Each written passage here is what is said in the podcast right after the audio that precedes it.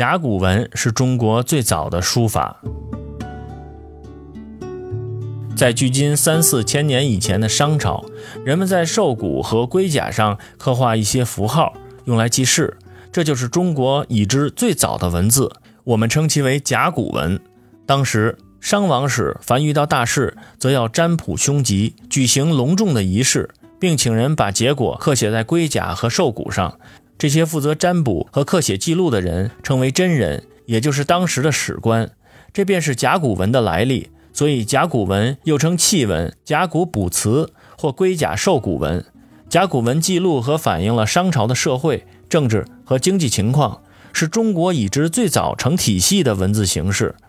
它上承原始的刻绘符号，下起青铜铭文，是汉字发展的关键形态，被称为最早的汉字。甲骨文的刻写一般都很精细，有的刻完后还用朱砂镶嵌成红色，相当漂亮。其中点、横、撇、捺的疏密结构，用今天的眼光去看，确实出具用笔、结构、章法等书法要旨，孕育着书法艺术的美，很值得欣赏和品味。甲骨文有完整的内容和形式，排列也很有规律，错落自然，浑然一体，不愧为中国最早的书法艺术。